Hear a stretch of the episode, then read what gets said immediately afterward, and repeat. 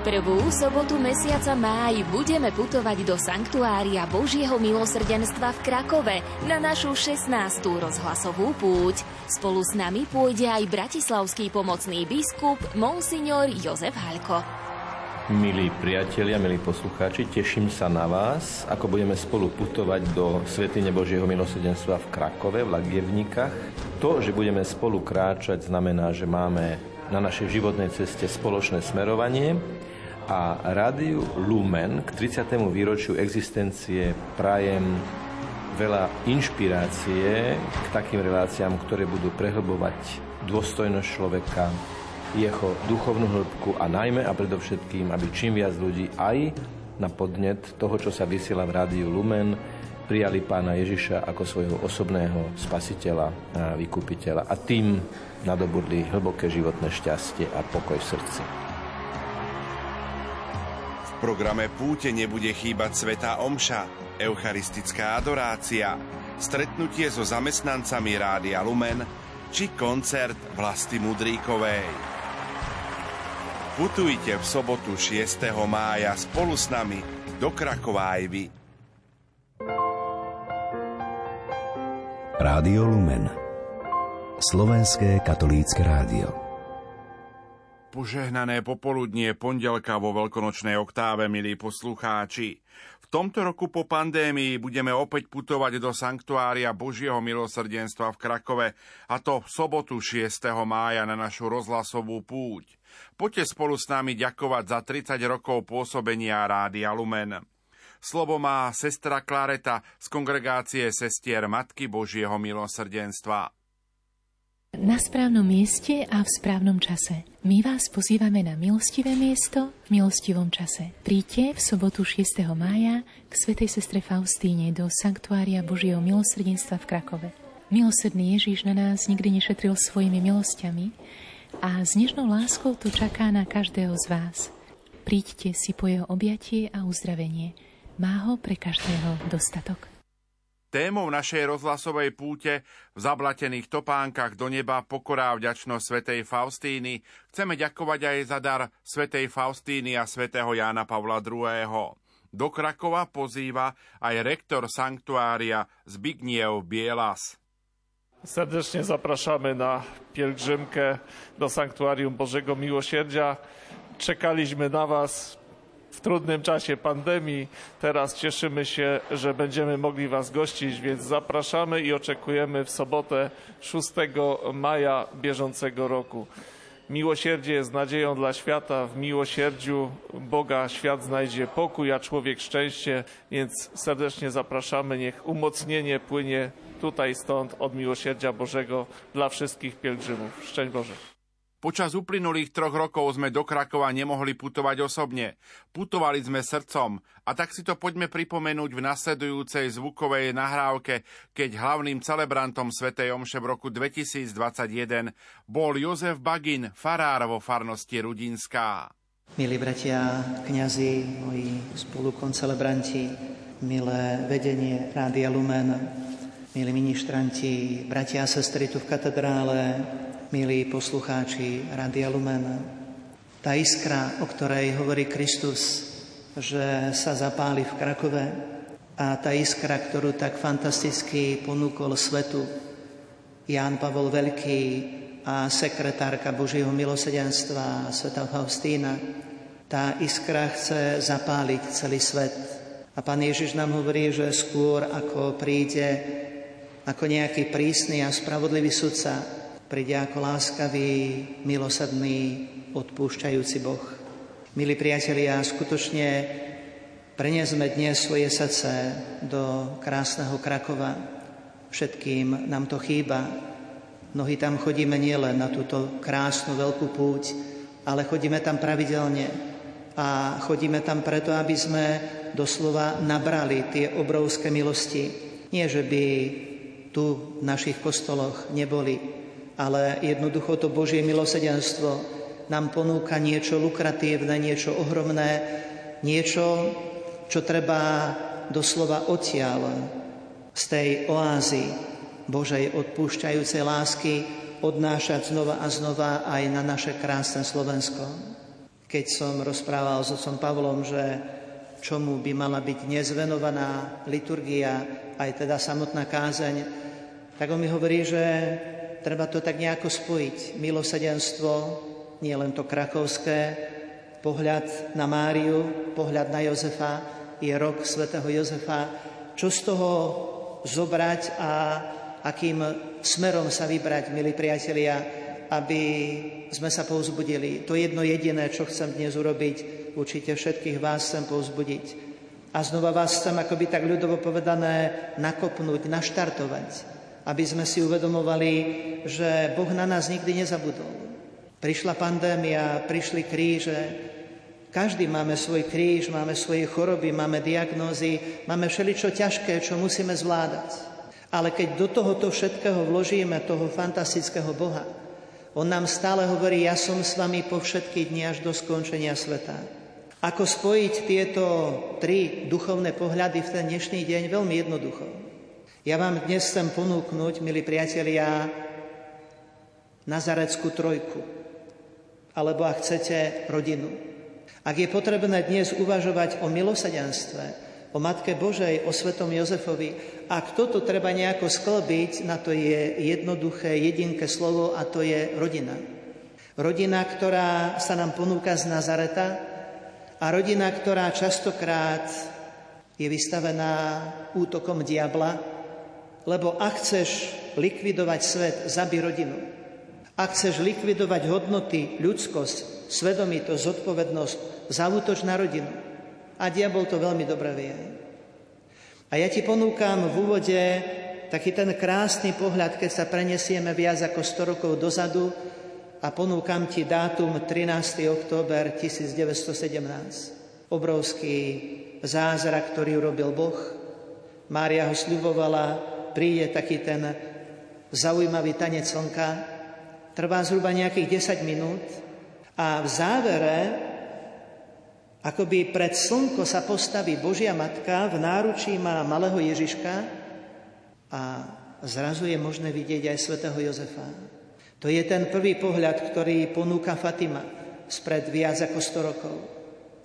Potom v zápätí sa Matka Božia ukáže ako Pana Mária z Karmelu. A to nie je všetko. Ešte tento údiv alebo Boží div pokračuje ďalej a Pana Mária sa ukáže ako matka sedem bolestná.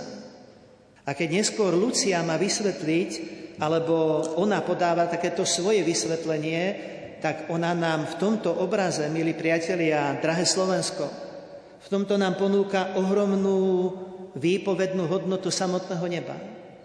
Keď sa Mária zjavuje s Ježiškom a so svetým Jozefom, ako by nám cestu Fatimu chcela povedať ľudia, rodiny potrebujete posvetiť. Môžeme riešiť všeličo pomimo, ale ak budú naše rodiny nezdravé, ak budú naše rodiny žiť v hriechu, ak nebudeme mať sveté rodiny, to znamená svetých otcov, sveté mamy, nebudeme mať ani sveté deti a budeme mať problémy vo všetkých oblastiach tohto života. Nech je to spoločenský, nech je to politický, cirkevný, nech je to akýkoľvek pohľad do spoločnosti, ten základ vždy vychádza z rodiny. Aká je rodina, taká je spoločnosť. Drahí bratia reholníci, aj tu ste v katedrále, ten druhý pohľad tu je adresovaný vám. A milí bratia reholníci a reholné sestry, ktorí ste roztrúsení po celom Slovensku a cez rôzne médiá sa s nami spájate aj spoza hraníc Slovenska. Ten druhý pohľad, to zjavenie Márii ako karmelskej, to je taký ohromný pohľad nie len na Karmelskú Máriu, ale to je veľká výzva pre všetkých zasvetených. Pána Maria vo Fatime aj cez toto nám chce povedať, cez tento obraz, vy zasvetení mužovi a ženy, vy potrebujete žiť svetý život. Vy potrebujete premodliť svoje zasvetenie. Vy ste kde si za tými múrmi kláštora, ale mnohé tie rehole idete do sveta, pohybujete sa medzi ľuďmi. A ten svet, a bohužiaľ bojím sa, že aj slovenský svet sa ako si menej modlí. A preto tá iskra z toho Božieho Krakova, tá iskra musí znova prichádzať a preto znova a znova treba putovať do Krakova, znova a znova treba putovať do našich chrámov a znova a znova si chceme uvedomovať, že ak chceme posvetiť rodinu, ak chceme posvetiť duchovenstvo, tak potrebujeme si uvedomovať, milí bratia a sestry, akoby ten tretí obraz, ktorý je v tej Fatime, a to je Matka Božia sedem bolestná. Čo nám chce povedať tento obraz? No veľmi veľa. Pre nás je to hlavná patronka tohto národa, ale ten obraz sedem bolestné je vo Fatime. 100 rokov dozadu je stále aktuálny, lebo tá Božia Matka nám chce povedať, no ak sa v rodine budeš snažiť, rátaj s tým, že diabol ťa bude kopať a bude ťa podrážať. A budeš mať veľa bolestí. Ale aj môj syn ti bude posielať skúšky. Poďte ku mne všetci, ktorí sa namáhate, ste unavení. Môj jar, môj príjemné, moje bremeno je ľahké. Ten Kristus nám chce povedať aj cez tento obraz Matky Božej svatými, že jednoducho je ohromne dôležité, aby sme mili veriaci každý kríž, aj ten kríž pandémie. Kríž chorôb, ťažkosti, trápenia, kríž vzťahov. Myslím si, že na Slovensku momentálne je veľký problém vzťahov. A tie vzťahy potrebujeme riešiť, potrebujeme ich premodliť. Potrebujeme z hĺbky svojho srdca vynášať tú zlobu, nosiť ju do spovednice, nosiť ju milosrdnému Bohu do našich spovedníc alebo aj do krakovských spovedníc. A potrebujeme s tým čistým srdcom budovať vzťahy, aby Slovensko prekvitalo. Ale Slovensko nebude prekvítať, ak sa nebude Boha držať. Veľký Dostojevský svojho času povedal, Svet sa rúti do záhuby, lebo zavrhol Krista. Milí bratia a sestry, milí poslucháči, všetci, ktorí sa s nami spájate, táto Sveta Omša je z katedrály, z Banskej Bystrice. Tá Bystrica je akoby taký, takéto srdce, tak sa to hovorí, že to stredné Slovensko, že na všetky tie ostatné miesta je akoby taká rovnaká vzdialenosť symbolicky povedané. A tak ako je dnes Sveta Omša akoby z toho srdca Slovenska, tak my ozaj to svoje srdce chceme prenášať do Krakova a chceme to srdce budovať v tej našej rodine, aby naša rodina bola živá, aby bola veriaca, aby nebola matriková, aby sme Krista nepotrebovali len vtedy, keď mi tečie do topánok, aby som s tým Kristom žil nie 24, ale 30 hodín denne. A dá sa to. Vôbec sa nemusíme vyhovárať, že mám prácu a musím to a tamto a musím sa sústrediť. V pohode. Vzbuď si úmysel. Všetku svoju prácu, všetky námahy v rodine, všetko to, čo počas dňa prežíváš, odovzdávaj tu Bohu. A môžeš krásne posvedcovať 24 hodín v prítomnosti Boha a Boh ťa bude žehnať. Nazarecká trojica alebo Nazarecká trojka Veľmi zaujímavo sa vyjadril Paul Claudel. On hovorí, že v tom malom chudobnom domčeku v Nazarete tam žijú traja milujúci sa ľudia, ktorí zmenili tvár sveta. A Michel Gasnier, to je jeden Dominikán, ktorý tak podrobne sa venuje svetému Jozefovi a napísal krásne veci o tomto svetom, tichom, spravodlivom mužovi z Nazareta, tak on hovorí, že to ohromné ticho, ktoré je prežarované láskou, ktoré je premodlené, ten nazarecký dom, on nám nechce byť len nejakým formálnym svedectvom, že tam žije nejaká rodina, ktorú Boh posvetil a poslal do nej svojho syna ale táto rodina v mnohom nám môže ukazovať, ako my tie konkrétne veci, milí priatelia, môžeme zvládať. Skúsme sa chvíľu zastaviť v tomto domčeku a skúsme chvíľu byť tým srdcom aj v Nazarete. Pretože ten nazarecký domček nám chce poukázať na všetkých troch velikánov, ktorí žijú v tomto dome. Čo nám Nazaret hovorí pre naše rodiny?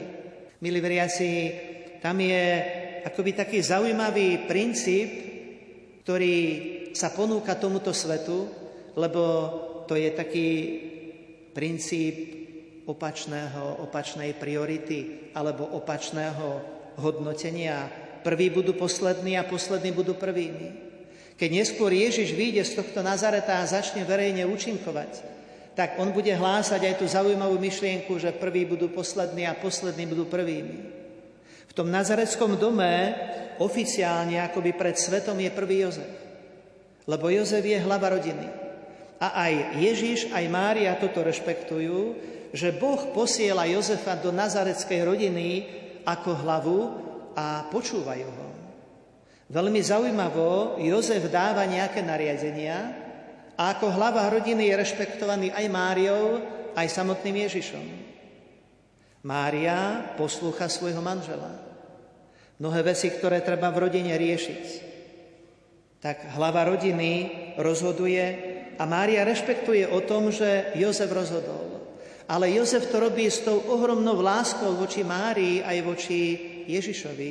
Jozef si uvedomuje, milí priatelia, aký je ohromný rozdiel medzi ním, tou svetou ženou, ktorá je počatá bez hriechu, a samozrejme tým svetým Bohom, ktorý prichádza do nazareckej rodiny. A Ježiš, Ježiš rešpektuje aj otca rodiny pred zákonom, to je ten panenský otec, svätý Jozef, a rešpektuje aj Máriu. A aj týmto nám dáva najavo Boží syn v tej svojej ohromnej pokore, ako potrebujeme dnes riešiť funkčnosť našich rodín. Nemôžu doma deti rozhodovať o tom, čo všetko by sme chceli mať a ako sa to má uberať. Otec a mama sú tí, ktorí majú od Boha zodpovednosť. Milí rodičia, vám dal Boh tú fantastickú zodpovednosť a vy potrebujete robiť to isté, čo sa robilo vo Svetej rodine. Jozef s Máriou premodlili každú minútu. Keď putujeme do Svetej zeme a sme v Nazarete, prichádzame na to sveté miesto, kde sa udial ten obrovský zázrak, kde Boh ohlásil, že príde na svet Božie dieťa, Mária bude mamou. A niektorí teológovia, zvlášť jezuiti, sa zamýšľajú nad tým životom svätého Jozefa a oni uvažujú asi tak, že veľmi často aj Mária, aj Jozef chodievali na toto miesto, že tam mali takéto svoje tiché miesto a tam sa modlili, tam prosili Boha, tam zvelebovali Boha, tam Jozef ďakoval za tú nesmiernu milosť, že jeho si Boh vybral za toho pozemského otca pre svojho syna.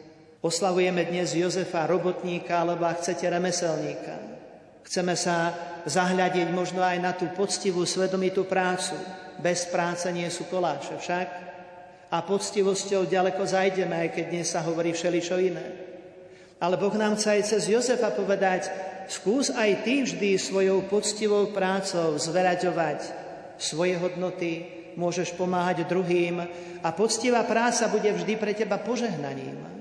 Jeden z tých talianských jezuitov, keď sa zamýšľa nad Jozefom, tak on píše napríklad takú zvláštnu myšlienku, že Rimania, oni pohrdali fyzickou prácou. Židia nie.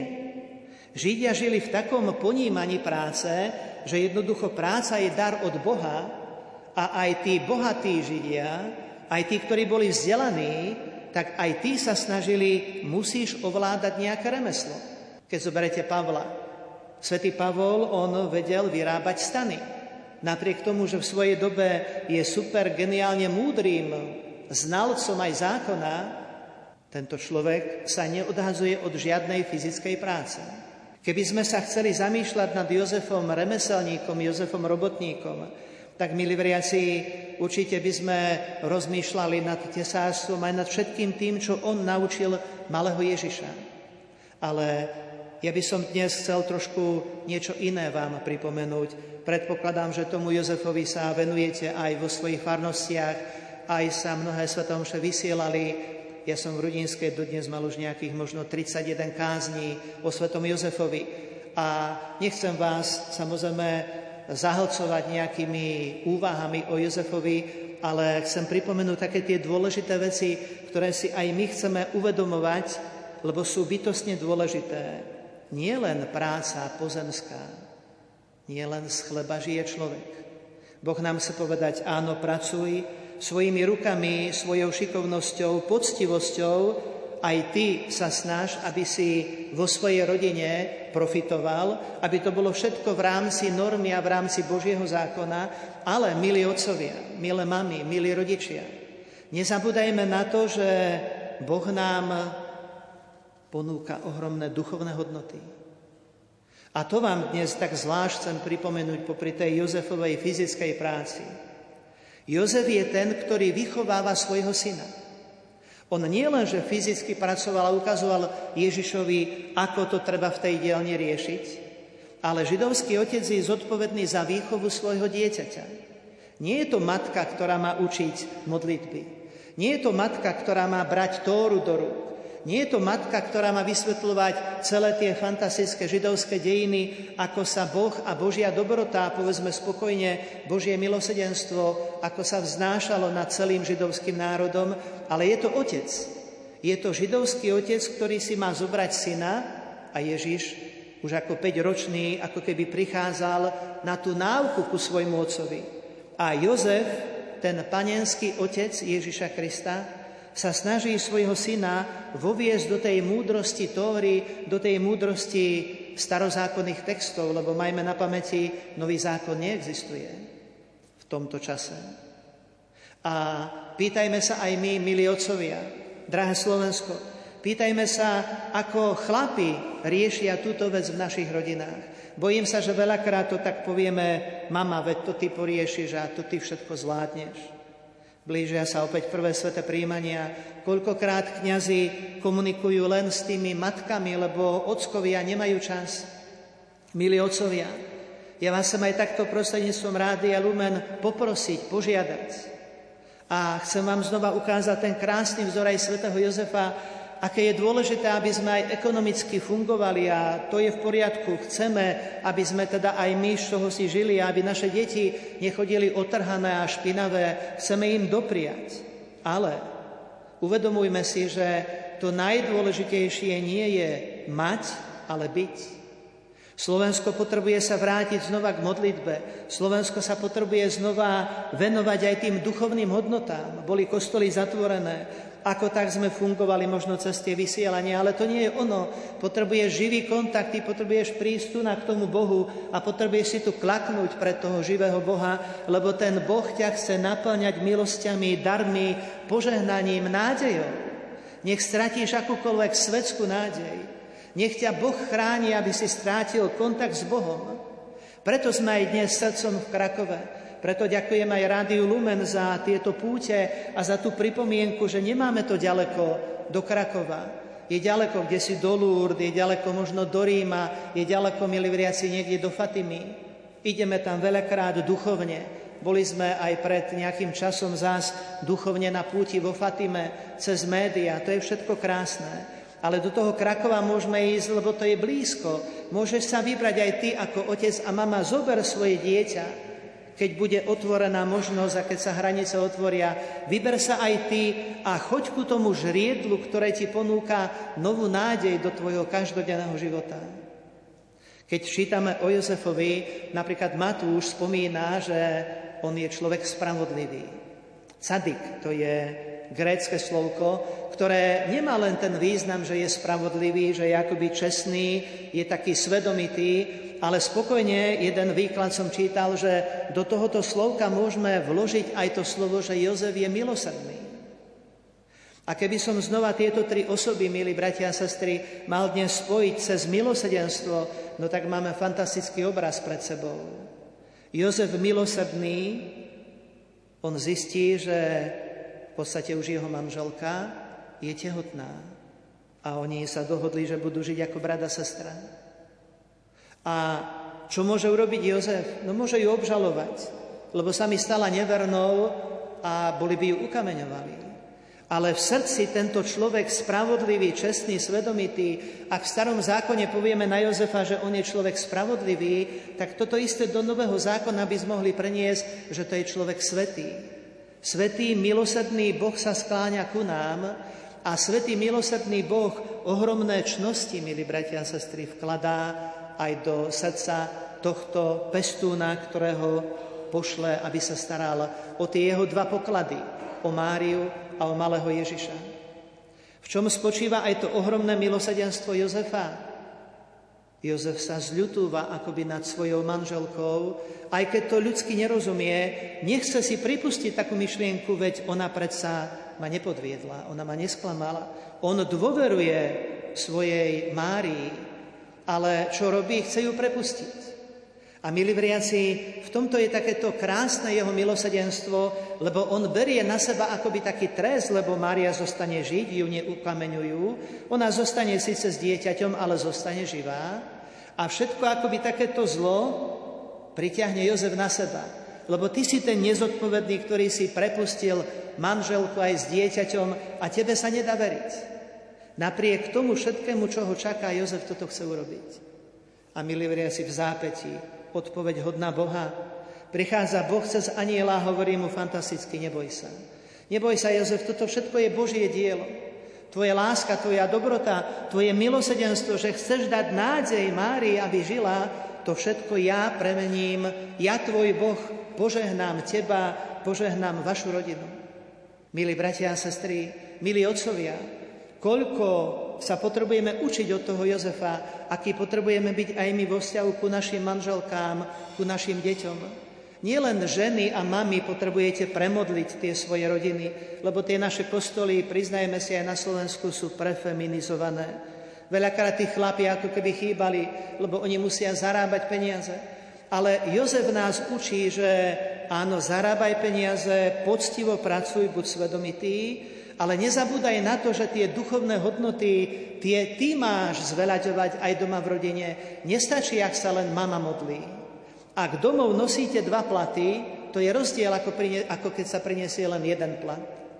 Milí bratia a sestry, ak otec a mama sa modlia, ak otec a mama žijú ten život viery, ak otec a mama zoberiete svoje dieťa a idete napríklad na prvý piatok navštíviť milosadného Boha, koľko požehnania Boh doslova vylieva potom do vašich rodín, do vášho vnútra. Jozef koľkokrát pomohol. Učí nás dogmatika, že po Mári on je prvý, prvý muž v nebesiach. Ani svätý Peter, ani svätý Ján, ani nikto iný zo svetcov po Matke Božej najväčšiu moc má, Ježi- má svätý Jozef. A keď ten Jozef rozkazoval aj v dielni, Ježíš ho počúval na prvé slovo. A keď ten Jozef dnes povie čosi v nebi a poprosí svojho syna, o ktorého sa tak poctivo staral, milí vriaci, že by ten Ježíš nepočúval Jozefa v nebesiach, to takto nefunguje. To funguje práve naopak, že tak ako Ježíš počúval Jozefa v Nazarete, tak ho počúva aj dnes v nebesiach. Keď sme srdcom v Krakove, Trošku vás posuniem, poďme srdcom trošku ďalej. Poliaci majú taký, také jedno fantastické sanktuárium Svetiňu v Kališi. A tak ako v Čenstochovej majú srdce Božej Matky, tak práve v tom Kališi to je svetiňa, to je sanktuárium, to je pútnické miesto, ktoré je venované, zasvetené svetému Jozefovi. Toľko naša rozhlasová pozvánka do Krakova. Verím, že sa v sobotu 6. mája v Sanktuáriu Božieho milosrdenstva stretneme. Za pozornosť vám tejto chvíli ďakujú majster zvuku Marek Rimóci a moderátor Pavol Jurčaga prvú sobotu mesiaca máj budeme putovať do Sanktuária Božieho milosrdenstva v Krakove na našu 16. rozhlasovú púť. Spolu s nami pôjde aj bratislavský pomocný biskup Monsignor Jozef Halko. Milí priatelia, milí poslucháči, teším sa na vás, ako budeme spolu putovať do Svetine Božieho milosrdenstva v Krakove, v Lagievnikách. To, že budeme spolu kráčať, znamená, že máme na našej životnej ceste spoločné smerovanie a rádiu Lumen k 30. výročiu existencie prajem veľa inšpirácie k takým reláciám, ktoré budú prehlbovať dôstojnosť človeka, jeho duchovnú hĺbku a najmä a predovšetkým, aby čím viac ľudí aj na podnet toho, čo sa vysiela v rádiu Lumen, prijali pána Ježiša ako svojho osobného spasiteľa a vykupiteľa a tým nadobudli hlboké životné šťastie a pokoj v srdci programe Púte nebude chýbať Svetá Omša, eucharistická adorácia, stretnutie so zamestnancami Rádia Lumen či koncert Vlasty Mudríkovej. Putujte v sobotu 6. mája spolu s nami do Krakova.